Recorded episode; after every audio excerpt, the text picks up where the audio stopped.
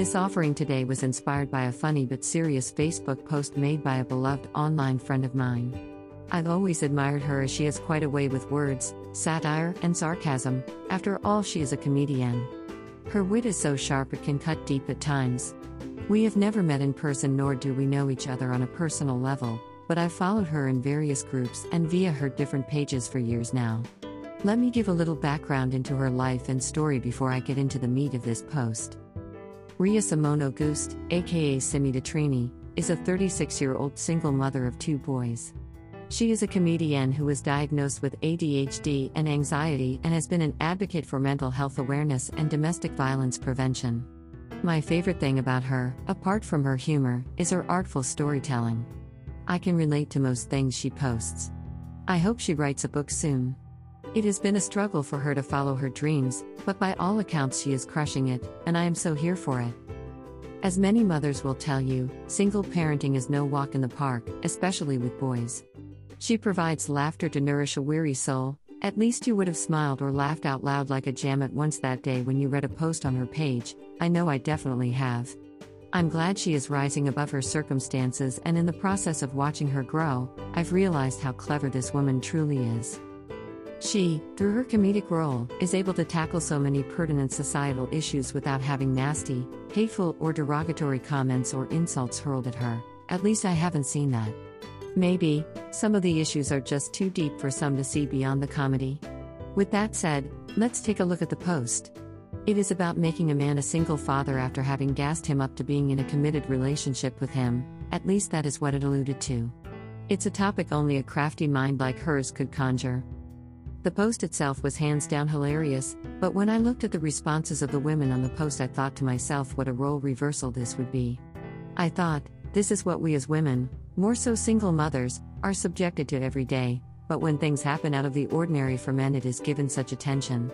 It is as though it were some unusual phenomenon, much like a lost ship in the Bermuda Triangle, and like he deserves a Nobel Peace Prize or something. Many readers may believe that this article is meant to bash men, but it is my critical assessment of a post with such depth that I could not resist speaking on it. Raising children alone is no laughing matter, but this post totally captured the essence of the single mother and all the excuses and behaviors that they experience with baby daddies and former husbands. I thought it an absolute tragedy, but I wondered what the men, who were noticeably silent, thought. Sure, the post's intended audience may have been women, but Simi has quite a diverse following consisting of men and women of varying ages and from all walks of life. I felt as though the men could have voiced some type of intelligent opinion, regardless of the comedic nature of the post. I can only assume at this point, since no male voice really articulated how they felt or what they thought. The silence of men on issues such as these in Trinidad is apparently and maddeningly deafening. I think it further solidifies the various existent stereotypes relative to single mothers. It further cements the absolute truths that many of us face on a daily basis. I also think that their silence sends the message that they really don't care unless the issues affect them personally, and that nothing really will ever change in terms of the way that these issues are viewed by the wider society, especially at the level of the judiciary. I ask, what can change for us in terms of legislation if this is how we are continually perceived by law and policymakers? Who is actually looking out for us? I remember my mother would pay my stepfather's child support, and he would brag about his affiliations slash associations within the T T P S, specifically, of the warrant officer who would ensure to place a call to let him know that a warrant was out for his non-payment of support for his children. Of course, she was a wicked, evil woman who didn't want to see him happy in a relationship. Serious eye roll here and straight face emoji. The reality is that this is so commonplace, and it again begs the question of who is looking out for us, the single mothers? The system is so corrupt and in such disrepair that reformatory work seems idealistic and impossible. Why do children have to suffer in this way? What can we do to stop things like this? Why do mothers have to continually bear the financial burdens alone? Why is it so easy for a man to say I'd rather go to jail than pay? Why do we lose the arrears if he serves jail time, since this is a judicial discretion? So many times I have heard the assertion that the courts are for the women, but are they really? Do they really work in our favor? The comments below have been experienced by many a single mother, including myself, and at times I remember asking myself what was the use of co-parenting. It just didn't make sense. Imagine leaving your narcissistic abuser but having to co-parent with him and having to deal with his unwanted sexual advances. Advances he believes that he is justified in making because you're looking good or we have history together, all the while not even considering the child of his loins, his progeny, enough to make a substantial and consistent financial or emotional contribution to his or her life. How tragic for that child.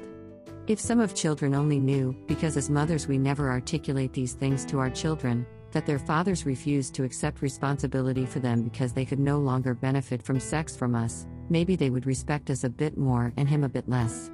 Maybe things would be different. Excerpt of the comment thread.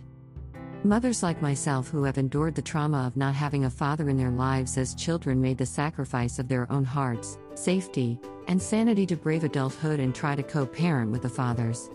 We do this to allow the children to grow up with the knowledge of who their father was, all in an effort to break the cycle that may or may not be generational.